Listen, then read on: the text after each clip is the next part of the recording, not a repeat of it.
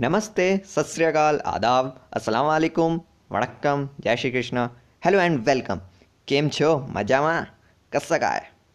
कैसे हैं आप सब? उम्मीद करता हूँ कि आप सब ठीक हैं। एंड स्टार्ट करता हूँ। सो so, आज मैं अपने बारे में बात नहीं करूँगा क्योंकि आज मैं अपने देश के बारे में बात करने आया हूँ। आज मैं बात करूँगा ट्वेंटी जनवरी पर जिसे रिपब्लिक डे भी कहा जाता है इंडिया का। या फिर कहे गणतंत्र दिवस। जब हमारा देश गणतंत्र बना था, और गणतंत्र का अर्थ होता है लोकतंत्र। 26 जनवरी 1950 ये वो दिन है जब हमारे इंडिया का कॉन्स्टिट्यूशन हमारे भारत का संविधान लागू हुआ था। तब से लेकर अब तक हर साल इस दिन को हम बड़े प्राउडली सेलिब्रेट करते हैं।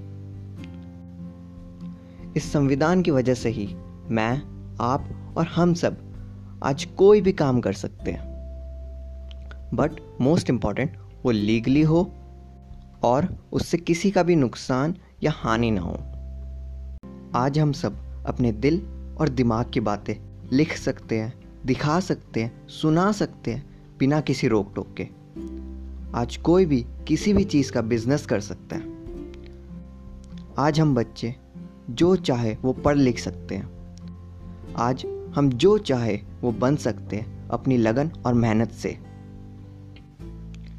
इसी कारण आज मेल और फीमेल को हर क्षेत्र में बराबर का हक है। आज हम चाहे कोई भी नई स्किल सीख सकते हैं और बिना किसी रोक टोक के नई नई डिस्कवरी और इन्वेंशन कर सकते हैं। और ये सब करने की आज़ादी हमें हमारे संविधान ने दी है।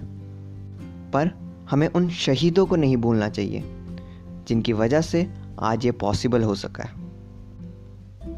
पर आप में से कुछ ये भी सोच रहे होंगे कि ऐसा कुछ भी नहीं है हमारे देश में, क्योंकि हमारे देश में ऐसी बहुत सी जगह है जहाँ अगर कोई अन्याय के खिलाफ आवाज़ उठाता है तो उसे रोकने की कोशिश की जाती है और उसकी आवाज़ वहीं दबा दी जाती है। और इतना ही नहीं, मीडिया को भी फोर्स किया जाता है कि क्या दिखाना है और क्या नहीं।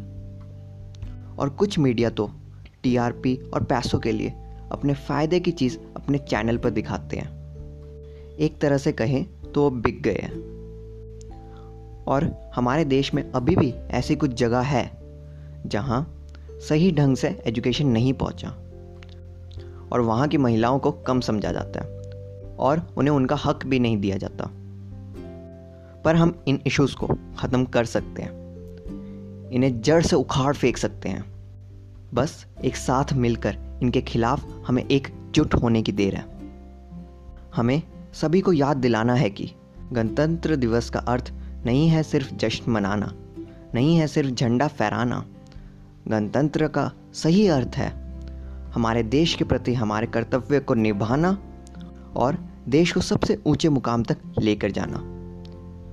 जय हिंद जय भारत।